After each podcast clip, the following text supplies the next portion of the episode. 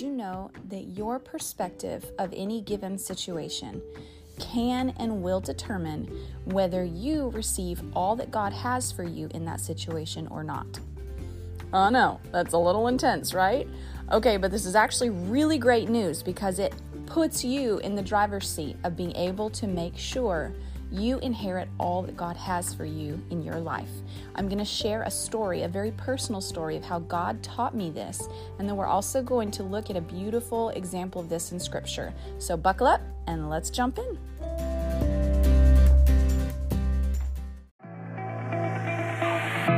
Hi, and you're listening to Java with Jen with your host, Jenilee Samuel.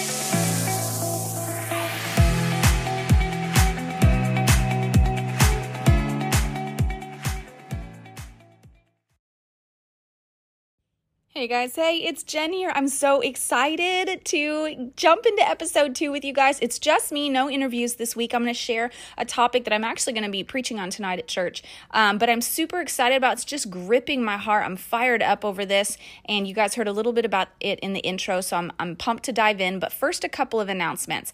Firstly, thank you to everyone who showed up like gangbusters for last week's launch. You guys just, your support blew me away, touched my heart so deeply. Like, I can't, it's not a cliche phrase. I mean it so truly. You guys really touched me. And the way that people were sending in their feedback and how the episode affected them was so encouraging because my heart for this podcast is to nurture and encourage the body of Christ to grow and deepen their roots with the Lord and and step into kingdom living. That is my passion. So when I hear the the responses I get from you guys, y'all it's water to my soul. So thank you to all of you who rated, who reviewed, who shared, who posted. You guys literally I just kind of rode on that high all week long. So thank you so much. So um also major shout out to those of you who don't know, there are people who sponsor my podcast. It's a small little community right now. It's all it's something any of y'all can join if you love this podcast and you want to financially support it. Um, that is always an option. You can do it right through Anchor or on Patreon. There's more about it in my outro at the end of the episode. But I have a couple sponsors that have come in clutch for this season. First of all, I partnered with a coffee line for the upcoming merch store. Yes, that's another announcement. I'm so excited. And I've already been designing t shirts, been designing mugs, and we are working on this coffee line. They've already figured out the two flavors that are going to be for us. And I've been drinking them for the last two weeks, and I'm so sad I'm almost out already.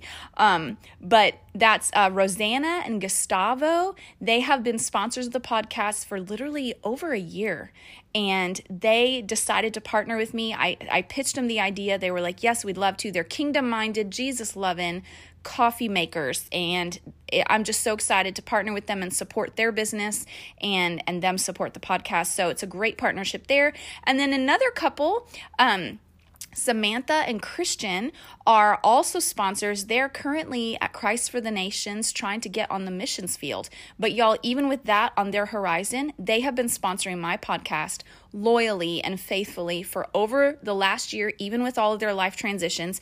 And he has a graphic design business he's he's starting back up, and he offered to design my logos. I found out my old ones were expired, and so he offered on the same day, he felt prompted by the Lord to design my logos. So you guys, I was like, yes, please, God has my back. Thank you so much. I love you.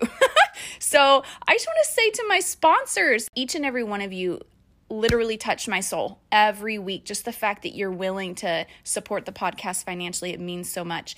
But y'all, thank you for your support. Thank you for the ways that you guys showed up for the launch. And stay tuned for life hacks at the end. In the life hacks, we're sharing I'm sharing two ways to make your mom life a little easier both for the morning routine and the bedtime routine. The morning routine was a really great suggestion from Samantha um, on how she helps make the mornings easier with her kids. So stay tuned for that, and let's jump into this topic.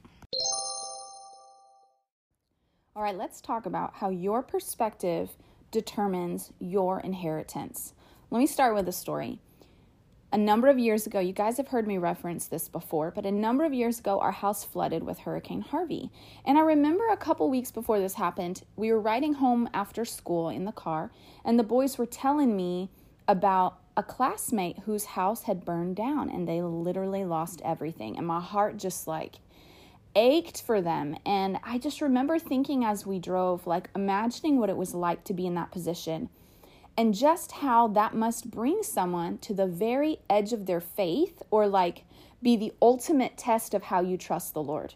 And I just remember thinking, oh my gosh. And I just prayed for their family and I'm pretty sure that we helped them somehow. But I just remember asking the Lord, like, God, if we ever went through something like that, I would I would really need you to sustain me.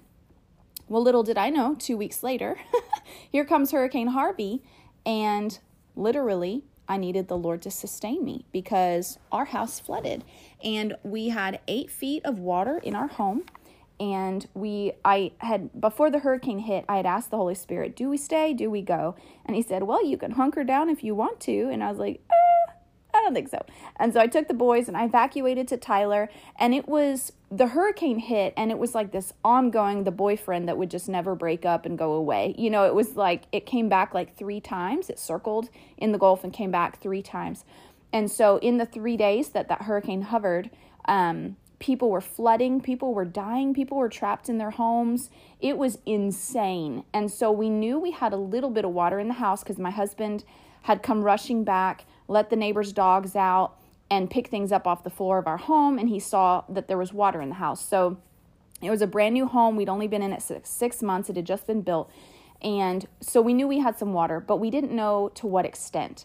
Well, from then to when we found out the condition of our home, it was a good five or six days because our neighborhood was so flooded none of the streets were open and they our our the street that goes in front of our neighborhood was probably one of the last streets to open in our whole city and so my husband kept himself busy at the church and organized and oversaw a distribution center for people in the area. I had my kids out of town and I was kind of a dispatch calling airplanes in and relief supplies into the area because I was desperate to be of assistance, but I didn't know how to from out there. And so I was able to fulfill that role.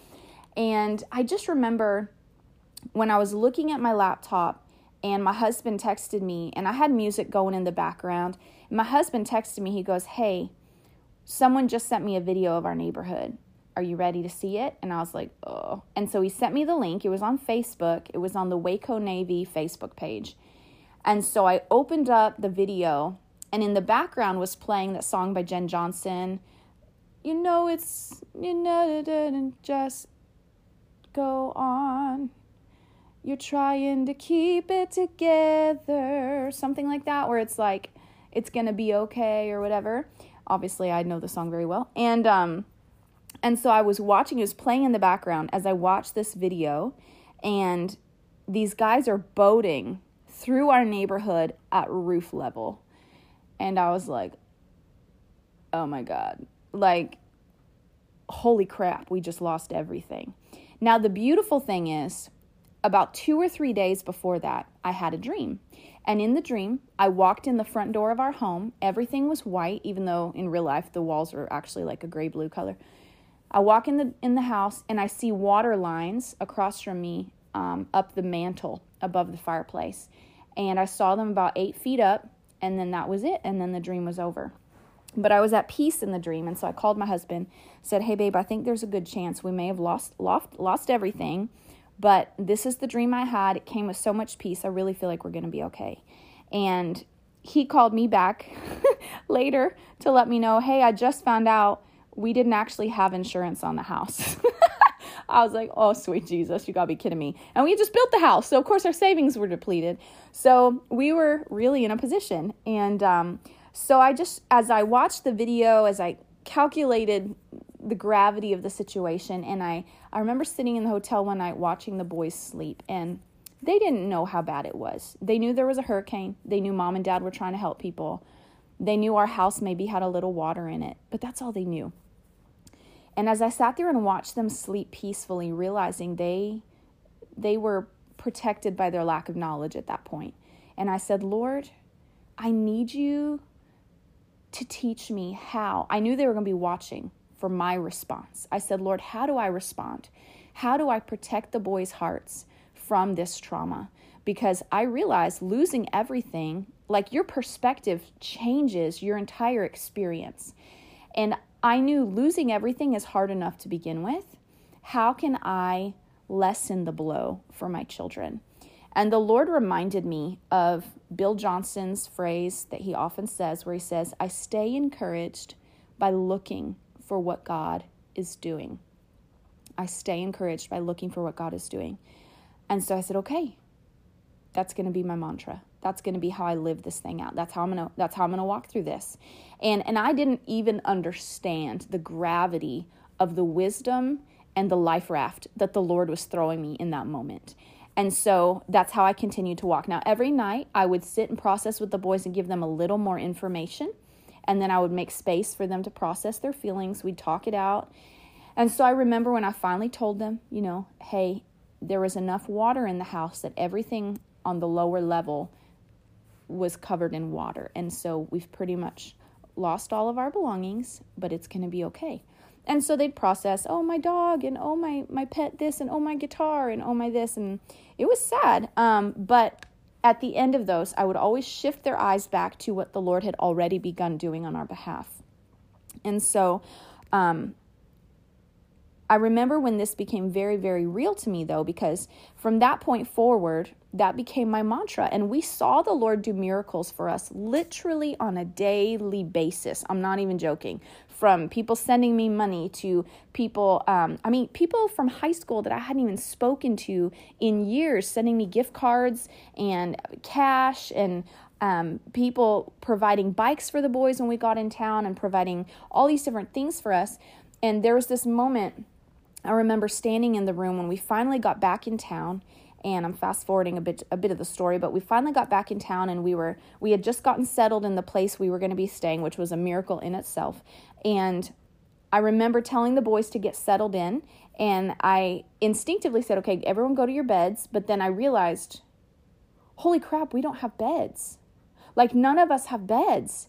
And like almost instantly this panic began to well up in my heart as like the reality of of what we had lost kind of struck me. And and you know the the provider in you the parent in you you want your kid to have a bed you know? It's like a devastating thing not to have a bed to sleep on. And and and so i had to intentionally like shove that panic back down not in an unhealthy way but like in a way that i was guarding my heart and and it was probably a little bit of a survival technique like i couldn't bear to carry the weight of that level of loss and so i immediately shut the doors to fear in my heart and i and i looked at the air mattresses that we had and i said you know what we have air mattresses the boys have beds and I said, Thank you, Lord, you're going to provide beds for us. And that's just where I left it. And I said, Thank you for the way you provided the air mattresses. You provided blankets. You provided towels. You provided all these things. And I know you're going to provide beds. And you know what? Two days later, a church from Arkansas heard about our situation and sent us beds. And so we saw these miracles happen again and again because I chose to keep looking at what God was doing. There was this moment, uh, maybe uh, a few weeks in, where I was driving uh, I was driving to the gas station or something and I I remember starting to kind of get caught up in stressing out over the things that we needed again. It had been a while since I had really diligently been thanking the Lord for what he'd been doing. Been about a week maybe and I realized, man, nothing has really been happening on our behalf lately. Like we'd kind of gotten accustomed to these daily miracles and and I realized as I was about to start whining about not having a vacuum cleaner and kind of getting in that stressed out prayer mode, I stopped myself and I said, Lord, I haven't thanked you in a while for what you've done. God, let me just thank you for a moment. And I just started recounting everything He had done. And as I did, my heart just got full and I got full of joy and I got full of hope. And then I just, at the end, I just said, Lord, so many families in our church have suffered. Would you intervene in a radical way that provides significant finances for everyone in our church who's lost a home. Everyone in our church that's flooded, I need you to provide supernaturally. Guess what? Two days later, Good Morning America called our church and said, We're doing a special in Houston. We heard about the assistance your church has been offering in the community, and we want to bless the families who flooded in your church. Not joking, guys. We want to send them $2,000 gift cards apiece, and they can come up to this pop up store and take home anything that they can carry or. When I saw the way that the Lord responded to my prayer shifting from being need and fear based and anxiety based to being built around Thanksgiving, all it all it took was one simple little request and he brought down boom good morning america and thousands of dollars for everybody in your church. Like it was crazy.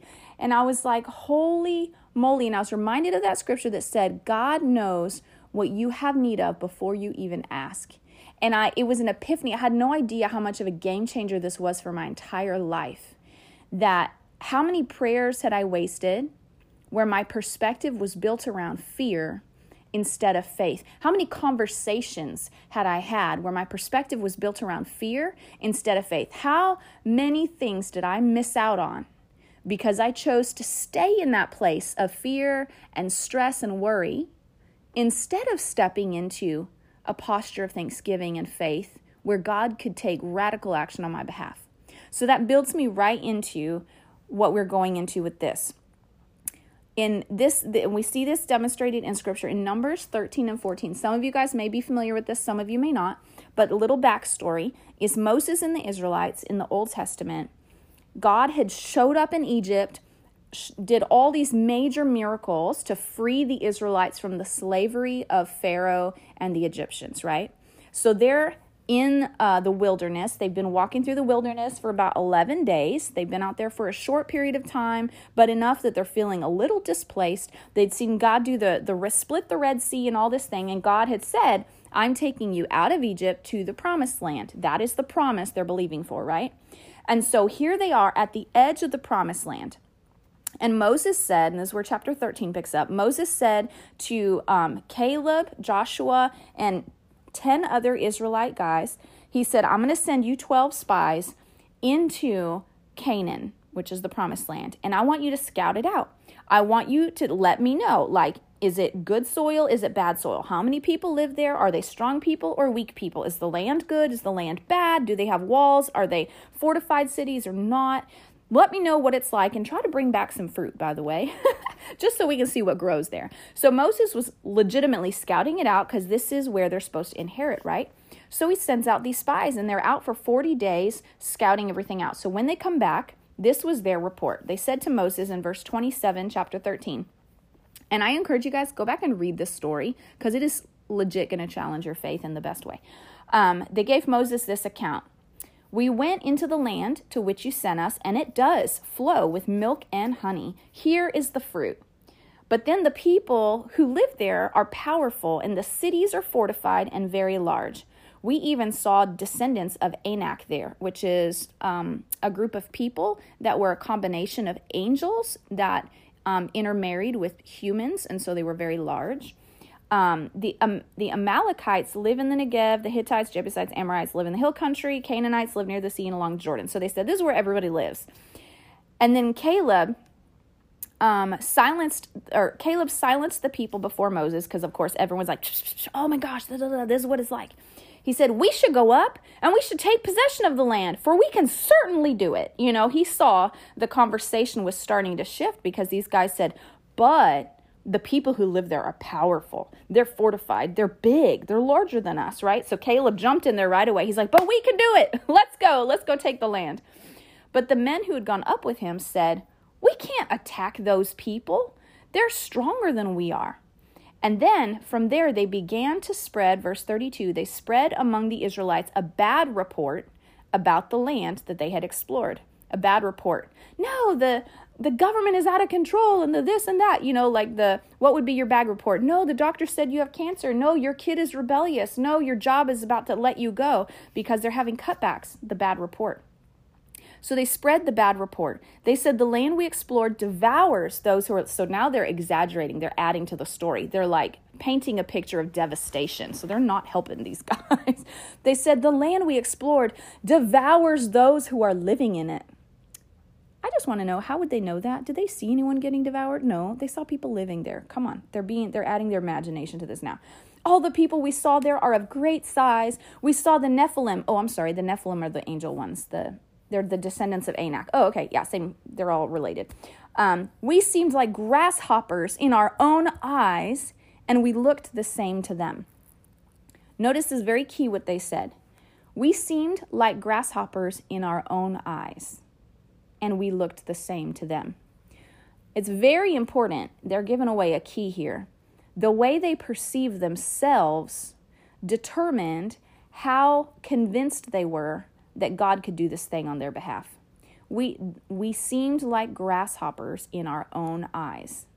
How many times do we look at our situation and we look at our situation where we're the grasshopper and the situation is the giant and this situation is just to step on me?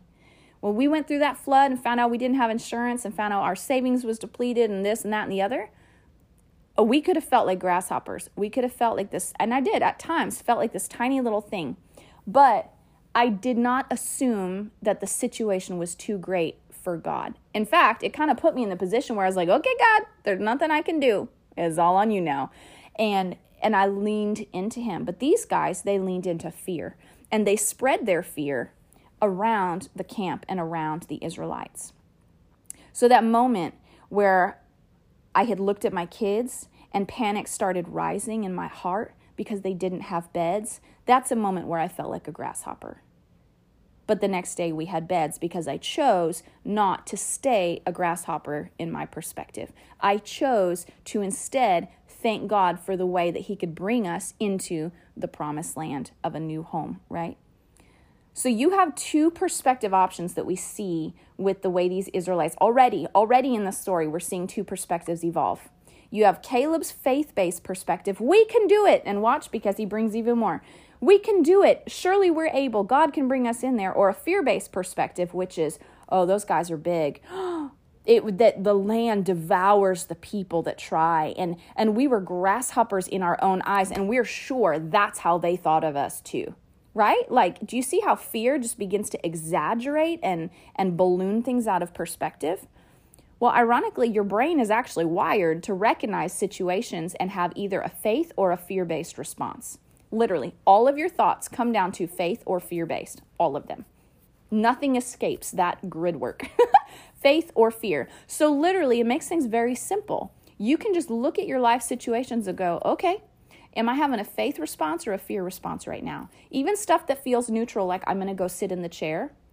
I sit in the chair without fear. Why? Because I actually have faith that the chair is going to hold me.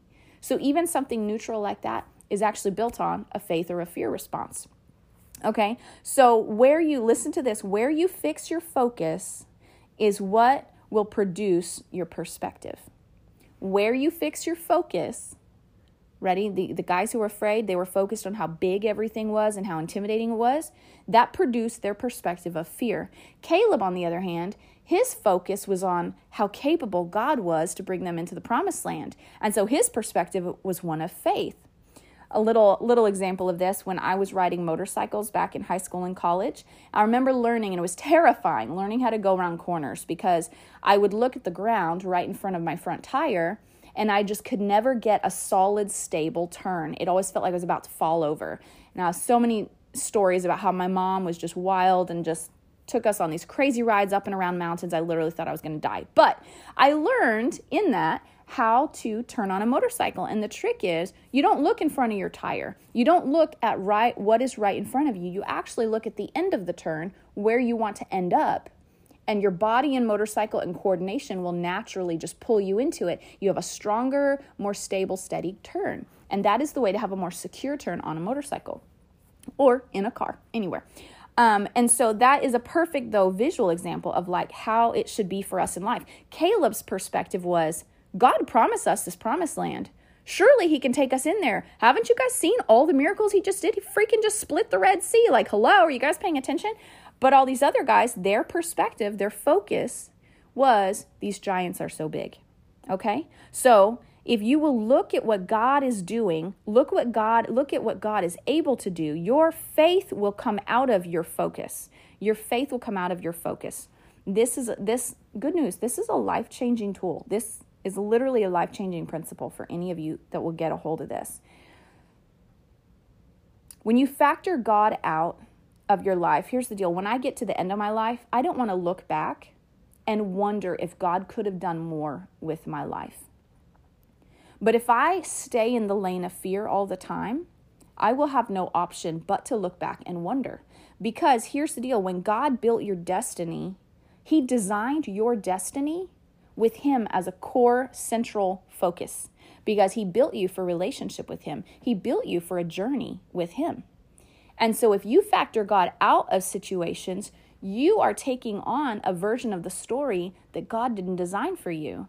He designed Himself right into the center of the story of your life. When you factor God out, you factor out your destiny and your full inheritance. When you factor God out, all you end up with is a wilderness experience instead of the promised land. Where in your life are you possibly having a wilderness experience? Have you factored God out of that equation? Now, maybe, I know some of you might be saying, I factored God in for a long time and nothing happened. I hear you. I've been through those kind of things. And you know the power of a of a mustard seed? I, I did a little research. I have a necklace that I wear. It's got a little mustard seed under a mountain. And I wear it on my neck to remind me a mustard seed, it's not about the size, it's about how long it takes for it to produce that tree. It is the tiniest little seed. Do you know how long it takes for that little seed to produce a tree the size of a mustard tree? It takes forever. The power of faith is not how much you have, it's how long you hold on to it. It's how long you hold on to it. And God will continually bring you to the edge of your faith because that's where your faith grows, right? And so your perspective must continually be looking for what God is doing. If you have a habit of watching throughout life, for what God is doing in your circumstances and your situations, you are going to go through life with a with a constant ongoing sense of hope and purpose and confidence because you know God is always at work on your behalf. Okay. So verse 31, let's get back to this story. Um verse 31. Now it said, But the men who had gone up with him said, We can't attack these people. They're stronger. They, they spread a bad report. And then what happened? That night, chapter 14, verse 1 that night, all the people of the community raised their voices and wept aloud. So now they're being overcome with hopelessness and despair. This is what fear does. And all the Israelites grumbled against Moses and Aaron. There's all these great principles in this story, guys. Fear, hopelessness, and despair will make you begin to complain against the leaders in your life, against the things God has set in your life, the very gifts and people God has given you. Fear and hopelessness will cause you to begin to reject. And they began to say, If only we had died in Egypt or in this desert. Why is the Lord bringing us to this land only to let us fall by the sword? Y'all, they weren't fallen by the sword yet. Nobody had even pulled out a sword yet. That's straight out of their imaginations. Our wives and children will be taken as plunder. Do you see how they're making this huge story in their heads? Wouldn't it be better for us to go back to Egypt? So they have already built up this whole vain imagination around the devastation they're going to face because that's what fear does. Then Moses and Aaron fell face down in front of the Israelite assembly, and Caleb and Joshua tore their clothes. But then Joshua said, um, The land we passed through and explored is exceedingly good. And if the Lord is pleased with us, he will lead us into that land, a land flowing with milk and honey, and will give it to us. Only do not rebel against the Lord, and do not be afraid of the people of the land, because we will swallow them up. Their protection is gone, but the Lord is with us. Do not be afraid of them. I would be like, Amen, preach it, Caleb, you just give me hope again. But no, you know these people said? They said, the whole assembly talked about stoning them. like they were clinging to their fear. Now, to their credit, they had been slaves for the last 400 years, so they didn't know anything but slavery. And that's a key right there. Fear will make you want to, fear will make you ask for slavery. Kind of sounds a lot like what's going in our country right now. Fear will make you ask for slavery. Then the glory of the Lord appeared at the tent. God stepped in to all the Israelites, the Lord said to Moses, How long will these people treat me with contempt? How long will they refuse to believe in me despite all the miraculous signs I have performed among them? I will strike them down with a plague. And God's like, I'm going to destroy all of y'all. And Moses, in all of his, he's so merciful. Moses jumps in. He's like, No, no, no, Lord, don't destroy them because the nations around us will hear about it. And then they will say, Oh, the God of the Israelites was not big enough to bring them out of Egypt. And so God was like, All right, I'll forgive them. I have forgiven them, just as you have asked. Nevertheless, now listen to this. As surely as the glory of God fills the whole earth, not one of the men who saw my glory and miraculous signs I performed in Egypt and the desert, but who disobeyed me and tested me all these times, not one of them will ever see the land I promised to their forefathers. No one who treats me with contempt will ever see these promises. But because my servant Caleb has had a different spirit, not one of fear, but one of faith, and follows me wholeheartedly, I will bring him into the land that he went to, and his descendants will inherit it also.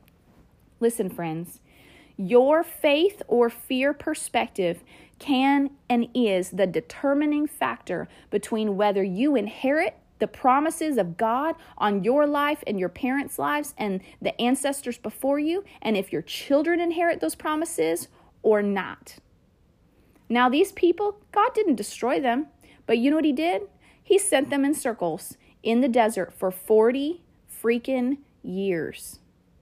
And they continued to grumble and have all these issues. They finally ended up dying in the desert. And then the next generation, Caleb leading that crowd, was finally able to possess the promised land. Listen, there will always be something you can choose to be afraid of. Misery loves company. People are always looking for someone to join their misery.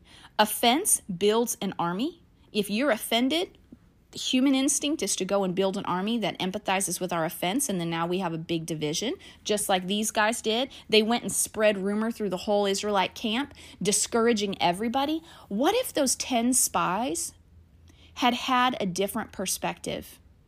If they had just had a little bit more hope and listened to Caleb and said, you know what, you're right, those guys are big, it's going to be a battle, but God is in our corner. Look what He's done for us they would have literally all gone into the promised land probably that week.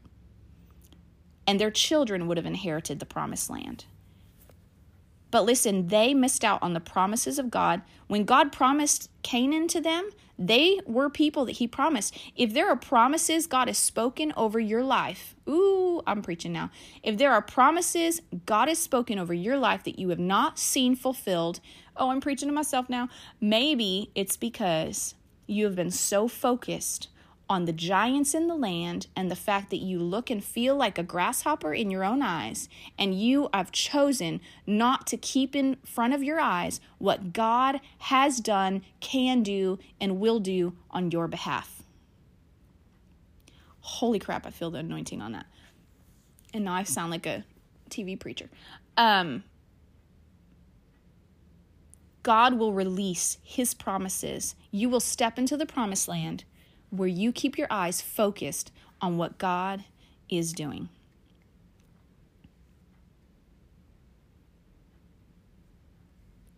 So, how do you know when you're getting into territory that could rob you of your inheritance in Jesus? One thing to watch for, a little red flag. If you tend to have a pessimistic perspective of things, you need to repent and you need to ask the Lord to give you a faith perspective. Listen, a lot of this is not supernatural, it's just brain wiring, it's renewing your mind. Literally, renewing your mind because your brain is built for faith or fear.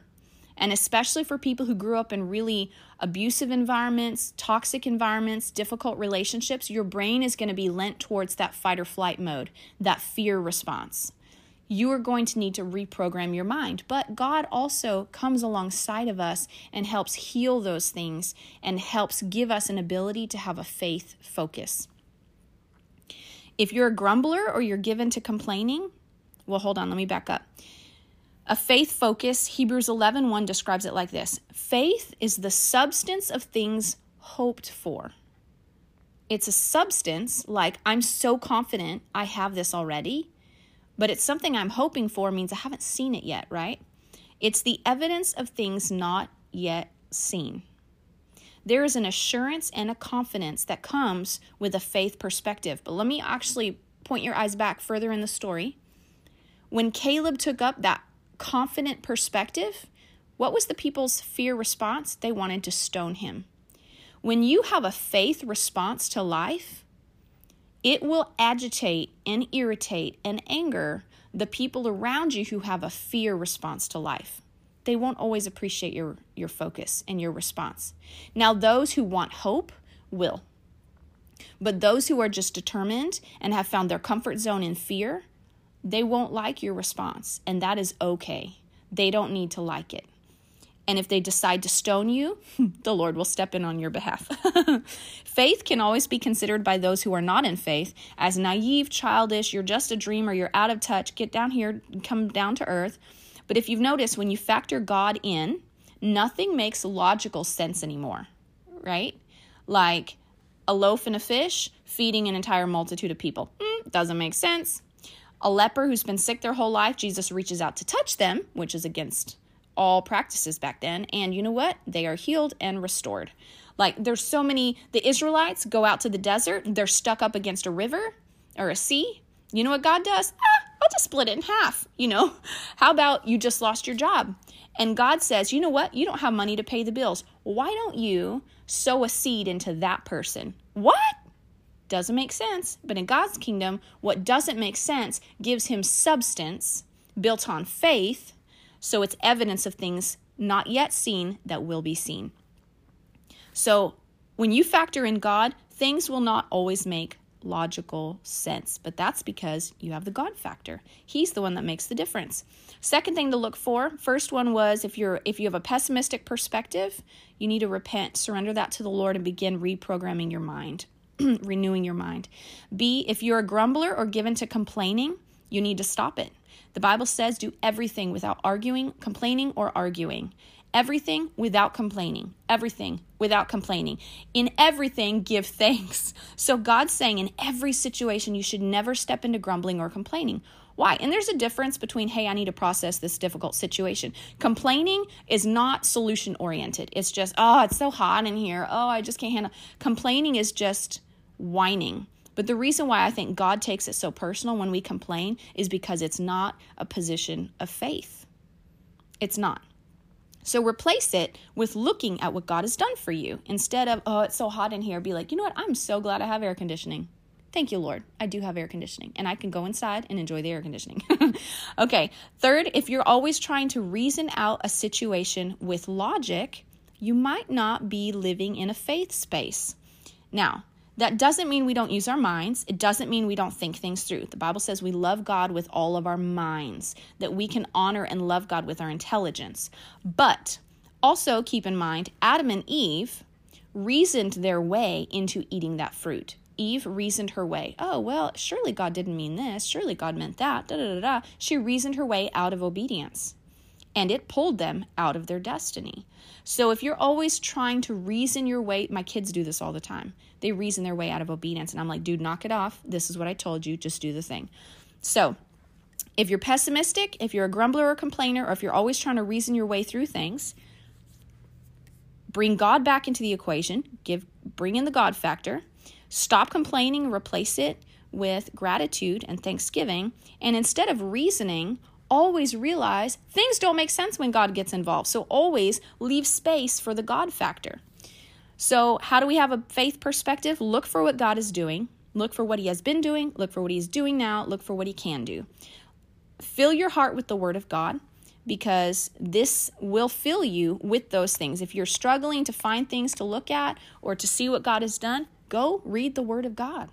It is full of everything that He has done and can do and will do for you.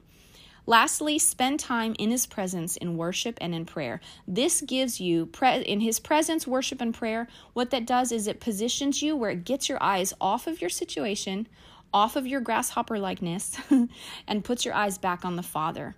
The fact that He's called you into the promised land. And if He called you there, surely He's going to make a way for you to get there, right? At the end of the year, after our house had flooded, I had asked the Lord, how do I protect their hearts the, from the trauma of this experience? And so in January or at, at New Year's, in the end of the year, we sat down and we asked the kids, what was your favorite part of this year? And I said, Now, boys, I know it's been a hard year. You guys lost everything. We've recovered. We're living in a temporary housing situation, but there's always something good we can find. So, what was your favorite part of the year? And you know what the boys said without hesitation? They all cheered and they said, Hurricane Harvey. and I literally almost cried in that moment. I think I might have cried. I said, What? And they said, Hurricane Harvey. And I said, Guys, you literally lost everything you owned. How was Hurricane Harvey your favorite part of the year? And they go, Well, yeah, it kind of sucked to lose everything, but they were like, when we came home, we had buckets of stuff waiting for us, and then people provided a house for us, and people bought us bikes, and people gave us gave us beds, and then we had blankets, and we had new clothes and new toys and all this stuff. They said, honestly, it was like the best thing ever. And I was like, Wow, God. That was my promised land. Because I asked the Lord, how can I protect my kids' hearts from this trauma? And He showed me at the end of the year, He said, you know what? You kept your focus. Just like Caleb, he had a faithful heart towards God, counting on what God is able to do. I kept my focus. Now, listen, that's not credit to me. God gave me grace. I didn't know what to do. And so I went to Him. And guys, if you go to Him, He will show you how to be a Caleb in your situation. But because I chose to keep my eyes fixed on what God is doing, He brought us into our promised land. And He poured out so many blessings, provided for us in every way. We did not go into debt to rebuild our house. We have better furniture than we had before. We uh, have all the things we ever needed. God provided for us abundantly. He used His children to do it. And He provided so supernaturally. That was our promised land after walking through what we walked through with Hurricane Harvey. So, my encouragement to you as I wrap it up is think about situations in your life where you can respond like the 10 spies, or you can respond like Caleb. The 10 spies said we were grasshoppers in their eyes. Do not be a grasshopper, be a Caleb who said, God has called us to this promised land and he will take us to it. Surely he will take us to it. Keep your eyes focused on what God is doing, and you will remain encouraged and you will step into your promised land. Okay? So good. Man, I preached myself into excitement.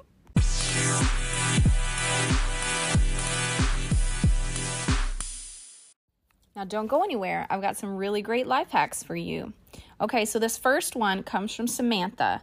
Now, we're going to make the morning process a little easier for you. She says what she does is she lets her kids sleep in their clothes for the next day to make for easier mornings.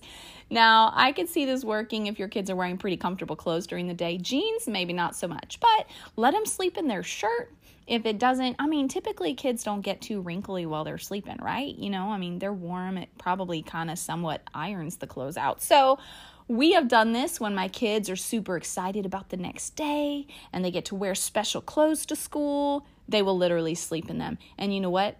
It really does make for an easier morning. So, if you know you don't feel like you're neglecting your parental dignities or whatever, I say go for it. Totally do it. Makes the morning easier. Why not? Okay, but to make Samantha, thank you for that suggestion. I love it. Um, if you want to make your your bedtime process a little more fun, if your kids are like my kids, particularly my littlest one, not so much my older boys, but my little one will ask for a song, maybe a story. And when they were little, I would make up these stories about these four mice named Eeny, Meeny, Miny, and Mo. And of course, I have four boys, and so the mice correlate with what boy it is. And I would create these stories built around the same lessons that they had learned that day and sounds genius i know but really i was just desperate to come up with something and i'm not that creative so i just took inspiration from their daily life and so i found this app though called noisy book and what it does is it has these little sound cues that like if i say horse it'll go like it'll have a neigh. Or if i go it was an adventure it'll be like you know have some kind of music thing and so as i'm telling the story it'll pick up on certain cue words and it'll animate with sounds the story that you are telling or reading to your child. You can be reading from a book, making up the story, whatever. So Shiloh and I used it last night and I was like, that's so fun. And then at the end of it, it had a five question quiz to see how well your child paid attention. It literally created questions built on the story I had just made up on the spot for my son. I thought that was pretty incredible and they were accurate, like they were correct. And so it was like it was like what kind of character was Shiloh? Was he a mouse or a cat? And then so we select mouse, and it's like, correct, Shiloh was a mouse. And uh, so it was just really fun. And it's a free app. It's called Noisy Book. So there's your life hacks. Keep your mornings easier by letting your kids sleep in their clothes and keep your nighttime routine more fun and engaging by using the Noisy Book app when you tell a story to your child. okay, so there's your life hacks. Guys, I mentioned it on my Instagram stories. I want to pull in y'all's life hacks into this life hacks section because I'm only so genius and my genius runs out at some point. And while I am always finding great new things to pull into life, I want to hear y'all's. The other listeners want to hear yours. So send me a message on Instagram or feel free to leave a voice message if you use the Anchor app to listen to podcasts. You can actually send me a voice message in Anchor. Nobody has done that yet.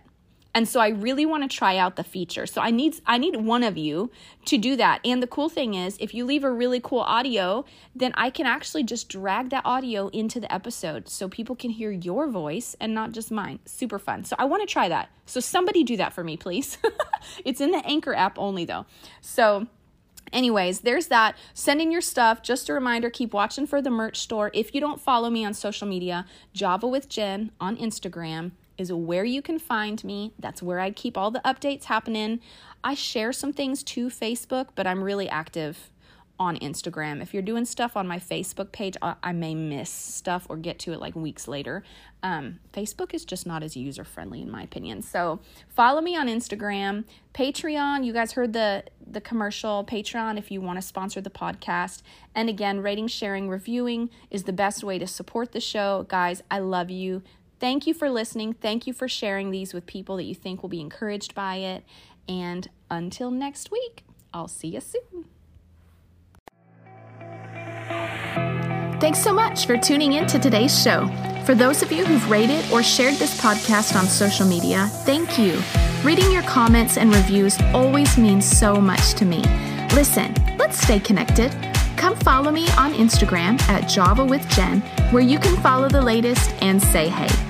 It's a really great way to stay in touch. Many of you have also asked how you can support the show. You can make donations through the Anchor app or on Patreon, or of course by sharing, rating, and reviewing on social media and iTunes as well. Your heartfelt feedback always reminds me why I do this. Also, we have merch coming. Stay tuned and I'll let you know when it hits the stores. Until next time, remember, you will fulfill your greatest destiny one day at a time.